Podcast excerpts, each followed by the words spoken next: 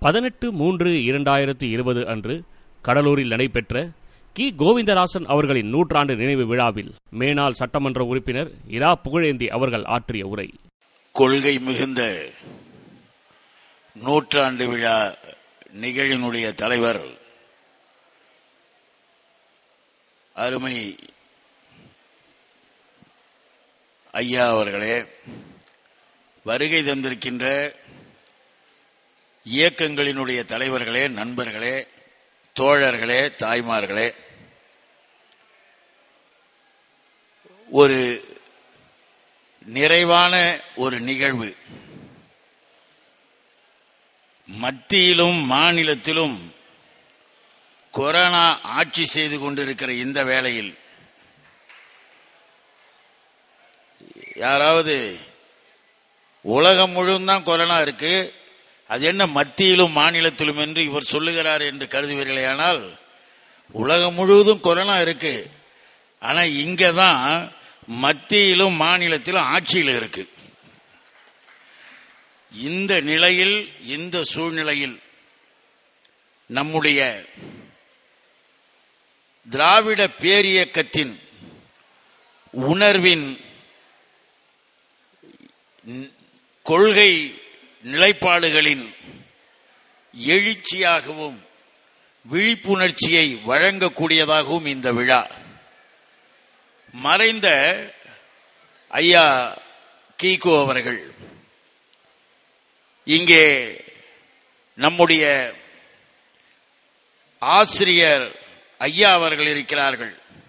இன்றைக்கு உலக அளவில் திராவிட இயக்கத்தினுடைய தனிப்பெரும் தலைவராக திராவிட பேரியக்கத்தின் பாதுகாவலராக விளங்கி நமக்கென்ன இதிலே பெருமை என்றால் உலகம் முழுவதும் ஐயா அவர்கள் போகின்ற பொழுதும் ஐயா அவர்கள் உரையாற்றுகின்ற பொழுதும் அது எந்த இடத்திலே இருந்தாலும் கூட கடலூரில் பிறந்த எங்கள் ஐயா என்கின்ற பெருமை கடலூர்காரனுக்கு உண்டு. நமக்கு இருக்கிற பெருமைகளில் அவரும் ஒன்று. ஐயா அவர்கள் இந்த நிகழ்வை இன்றைக்கு நடத்துவதற்கான காரணம். பொதுச் செயலாளரும் இங்கே அழகாக சொன்னார். இங்கே மரியாதைக்குரிய தலைவர்கள் இருக்கிறார்கள். நான் ஒன்றிரண்டை மட்டும்தான் சொல்ல விரும்புகிறேன். நம்முடைய படமாக மாறிவிட்ட இனமான காவலர் பேராசிரியர் பெருந்தகை அவர்கள் முன்னேற்ற கழகத்தின் பொதுச் செயலாளராக இருந்து படமாக இன்றைக்கு இருக்கிறார் பாடமாகவும் இருக்கிறார். அவர் முத்தமிழறிஞர் கலைஞர் அவர்களுடைய நெஞ்சுக்கு நீதி நூலின் இரண்டாம் பாகத்தை வெளியிடுகின்ற பொழுது ஒன்றை சொல்லுகிறார். கலைஞர் தன்னுடைய வரலாற்றை எழுதுவதாக சாதாரணமாக எழுதியிருக்கிறார். ஆனால் அதுதான் தமிழ்நாட்டின் வரலாறு என்பதை நான் இங்கே குறிப்பிடுகிறேன் என்று சொல்லுகிறார்.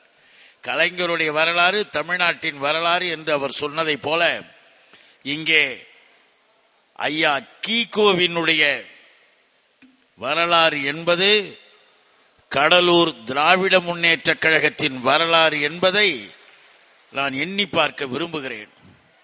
நாற்பது ஆண்டு காலம் அவர் ஆற்றிய அந்த பணிகள் என்னை போன்றவர்கள் மிக இளைஞனாக தந்தை பெரியார் அறிஞர் அண்ணா தலைவர் கலைஞர் திராவிட இயக்கம் கருப்பு சிவப்பு உதய சூரியன் எதுவாக இருந்தாலும் பெரியார் என்றெல்லாம் வாழ்ந்து கொண்டிருக்கின்ற வளர்ந்து கொண்டிருக்கிற அந்த இளைய சமூகத்திலே அன்றைக்கு நானும் ஒருவனாக கூட்டங்களை கேட்க ஓடுவோம்.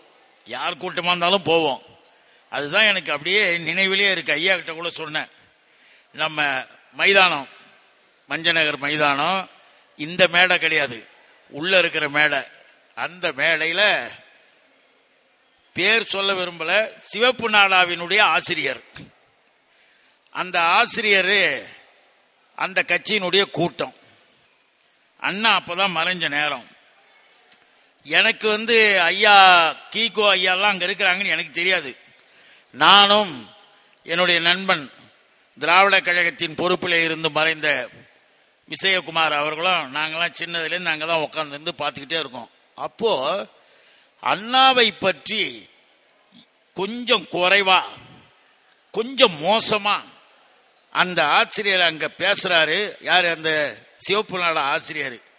நான் எண்ணி பார்க்கிறேன். நினைச்சு பார்க்குறேன் என் மனக்கண்ணில் அந்த காட்சி ஓடுது. திடீர்னு ஒரு பத்து பேரோட நம்ம ஐயா கீகோ அவர்கள் அந்த படிக்கட்டில் ஏறி வேகமாக போய் மைக்கை பிடிச்சிட்டாரு.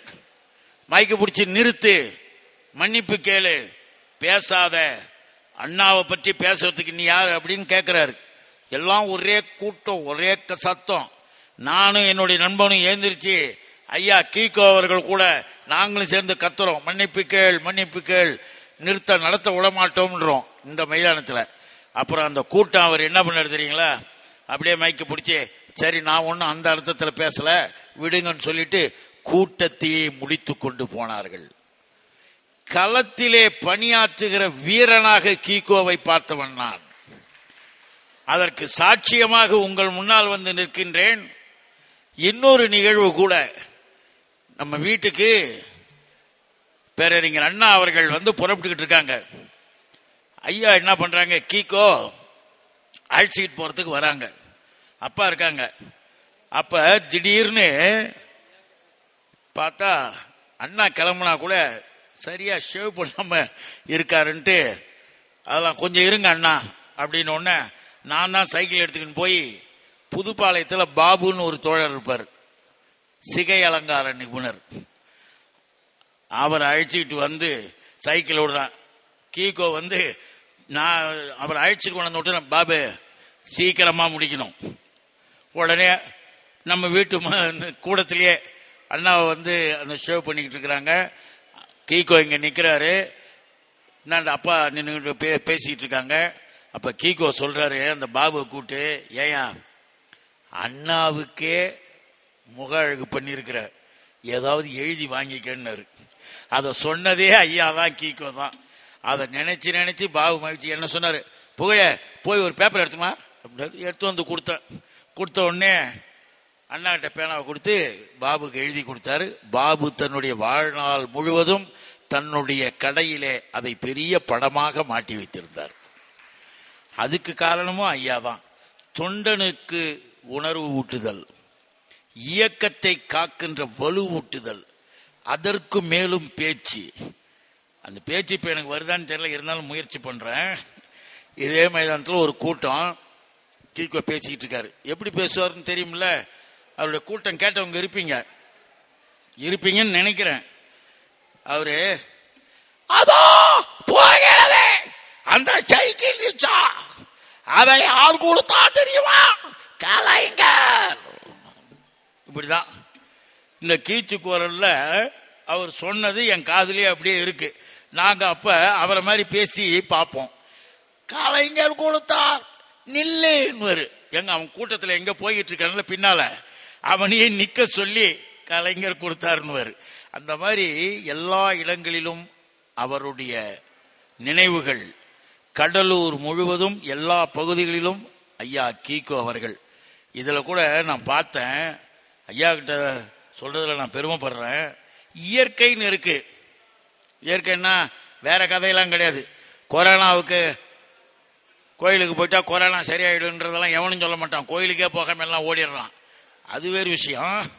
இதில் ஒரு இயற்கையில் என்னன்னு கேட்டிங்கன்னா ஆயிரத்தி தொள்ளாயிரத்தி நாற்பத்தி நாலில் பெரியவர் ஐயா கீகோ அவர்களுக்கு திருமணம். வாழ்க்கையை இல்வாழ்க்கையை தொடங்குகிறார். தொள்ளாயிரத்தி நாற்பத்தி நாலிலே திராவிடர் கழகம் சேலம் மாநாட்டிலே உதயம். அண்ணா தீர்மானம் அப்பதானே வருது? அந்த நாற்பத்தி நாலு பாத்தீங்களா? நாற்பத்தி நாலுல திராவிடர் கழகம் என்ற பெயர் மாற்றத்தோடு வரும். இங்க பெரியவர் ஐயா கீகோ தன்னுடைய இல்வாழ்க்கையை தொடங்குகிறார் நாற்பத்தி நாலுல இன்னும் இதிலே பல செய்திகள். இருந்தாலும் என்னுடைய தந்தையார் கூட கீகோ அவர்கள் இதுல சொல்றாங்க. அண்ணா கூட போய் உட்காந்து பேசும்போது அப்பாவுக்கு தேர்தல் நிற்கணுன்ற எண்ணம் இல்லை போல இருக்கு. அதையும் கீக்கோ தான். எப்படி அந்த தோழருக்கு செஞ்சாரோ அதே மேலே அண்ணா கிட்ட அடுத்த தேர்தலில் வக்கீலை நிறுத்தி வச்சுனுங்க நம்ம ஊரில். வக்கீல் நின்னா ஜெயிச்சிருவாருங்கன்றார். அண்ணா சொல்கிறாராம் என்ன தண்டபாணி யார் அப்பாவுடைய பழைய பேர்? இளமொழுதி அவங்க. அவங்க பேர் அப்ப தண்டபாணி. இப்போ ராமையா அன்பழகன் ஆனது போல நாராயணசாமி நெடுஞ்செழியன் ஆனது போல சோமசுந்தரம் மதியழகன் ஆனது போல தண்டபாணி இளமழுதியான காலம். அப்போ அண்ணா வந்து அப்பாவுடைய அந்த பேரை கூப்பிட்டு என்ன என்னமோ சொல்றாரு நீங்க என்ன நிற்கிறீங்களா அப்படின்னாரு. நின்னா ஜெயிப்பீங்களான்னாரு. அப்பா வெற்றி பெறுவோன்னுலாம் சொல்ல முடியாதுன்ட்டாங்க. இன்னும் இப்படி சொல்றாரு? அவரை போய் நீங்க சொல்றீங்களேன்னு இருக்காரு உடனே கீக்கோ தான் சொல்லியிருக்காரு. அதெல்லாம் கிடையாதுன்னா அவர் நின்னா நிற்கணும் அப்படின்னு இருக்காரு ஆக தேர்தலில் நிற்பதற்கான எண்ணமே இல்லாத ஒரு நிலையில் இருந்த என்னுடைய தந்தையாரை முதன் முதலாக சட்டப்பேரவை உறுப்பினராக ஆக்குவதற்கும் கீகோ ஐயா அவர்கள் ஒரு காரணம். அப்படியே ஒன்று ஒன்றா நினச்சி பார்த்துக்கிட்டே வாங்க. எப்படி இருக்காருன்னு. நான் தேர்தலில் நின்று வெற்றி பெற்றுட்டேன். இப்போ என்கிட்ட சொல்கிறார் என்று சொல்லிட்டு அப்பாவை போல நல்ல பேர் வாங்கணும். எல்லோரிடமும் ஒரே மாதிரியாக எல்லாத்தையும் நல்லா இருக்கணும்ப்பா. அதான் எனக்கு அவர் சொன்ன வாழ்த்து. இயக்கம். நான் எப்பயுமே கருப்பு சட்டை திராவிட கழகம் திராவிட இயக்கம் அதுலேயே தான் இருப்போம். அந்த உணர்வுகள்லாம் அவங்ககிட்டேருந்து எனக்கு வரும் பொழுது நான் அடைந்த அந்த பெருமை நான் அடைந்த மகிழ்ச்சி. இன்றைக்கி இந்த மேடையில் கூட நான் ஒவ்வொன்று தான் எங்கள் வீட்டில் சொல்லி அனுப்பிச்சாங்க. போயிட்டு எல்லாரையும் பார்த்துட்டு நீங்கள் எதுவும் ஐயா கிட்ட சொல்லணுன்னாங்க உங்ககிட்டயே பேசுவாங்க. அவங்கள ஜாக்கிரதையாக நீங்கள் பார்த்து சொல்லணுன்னு கொஞ்சமாக பேசணும் அப்படின்னாங்க. நெஞ்சமா பேசுறது தான் முக்கியமே தவிர கொஞ்சமா பேசுறது தான் முக்கியம். இங்க வருகை தந்திருக்கிற நம்முடைய பொதுச் செயலாளர் அதுக்குள்ள தலையை ஆட்டிட்டாரு. பொதுச் செயலாளர் நம்ம ராஜா நம்ம வந்தியத்தேவன் ஐயா அறிவுக்கரசு ஐயா உட்காந்துருக்காங்க அவங்களுக்கு பழைய வரலாறுகள் எல்லாமே தெரியும். அப்பாவையும் தெரியும் கீகோவையும் தெரியும். அதுக்கு அந்தாண்டியும் பார்த்தீங்கன்னா நம்ம கவிஞர் ஐயா உட்காந்துருக்காங்க அதுக்கு பிறகு இப்போ தூத்தாண்ண ராஜேந்திரன் விஎஸ்எல்ஏ ஏத்தாப்புல சௌப்பா இன்னும் நம்ம சுந்தர் இன்னும் மணி இன்னும் இங்கே இருக்கிற எல்லாரையும் பார்க்கின்ற பொழுது எவனாலும் எந்த காலத்திலும் ஐயா கீகோ அவர்களுடைய நூற்றாண்டு விழாவில் கடலூரிலே நாம் எடுத்து வைத்து மனசிலே பதிய வைத்து வெளியில் சொல்ல வேண்டிய செய்தி என்னவென்றால் இதோ ஐயா இருக்கிறார். ஐயாவினுடைய வழிகாட்டுதலிலே நம்முடைய தலைவர் நம்முடைய அன்பு தலைவர் அண்ணன் தளபதி மு ஸ்டாலின் இருக்கிறார். இந்த இயக்கத்தை எவனாலும் எந்த காலத்திலும் இந்த மண்ணிலிருந்து அழிக்கவும் முடியாது அசைக்கவும் முடியாது. அதற்கான உத்தரவாதமாக பெரியவர் கீகோ அவர்கள் இந்த நூற்றாண்டு விழாவிலே நாம் உறுதியேற்றுக் கொள்ள வேண்டும் என்று உங்களை அன்போடு கேட்டுக்கொண்டு எனக்கு உடல்நிலை சரியில்லைன்னு சிக்காகோவிலிருந்து பேசுகிறாங்க பேசுறாங்க அண்ணன். ஐயா புகழ். நீங்க ஒன்றும் கவலைப்படாதீங்க புகழ். இருபது வருஷத்துக்கு மேல ஆயிடுச்சு நான் இருக்கேன் பாருங்க. நீங்கள் நல்லா இருக்கணும். உறுதியா இருங்க தைரியமா இருங்கன்னு எனக்கு அந்த தைரியத்தை நேரில் கொடுத்தார் தலைவர் தளபதி. தொலைபேசியின் மூலமாக அமெரிக்காவின் சிக்காகோவில் இருந்து கொடுத்தார் நம்முடைய அன்பு திராவிட கழகத்தினுடைய தலைவர் தமிழர் தலைவர் ஐயா அவர்கள். இவங்களுடைய அன்பு பாசம் உணர்வு நேசம் இவைகள் எல்லாமும் கொள்கை உறுதியோடு கொள்கை வேகத்தோடு இன்னும் நீண்ட நாட்கள் வாழ்வதற்கு எனக்கு அந்த உறுதியை தந்திருக்கிறது என்பதையும் சொல்லி ஐயா கீகோ அவர்களுக்கு வீர வணக்கம் தமிழ் வணக்கம் திராவிட வணக்கம். நீங்கள் இனத்தால் திராவிடன் மொழியால் தமிழன் உலகத்தால் மனிதன். கலைஞரின் வார்த்தைக்கு வடிவமே நீங்கள்தான். நன்றி வணக்கம்.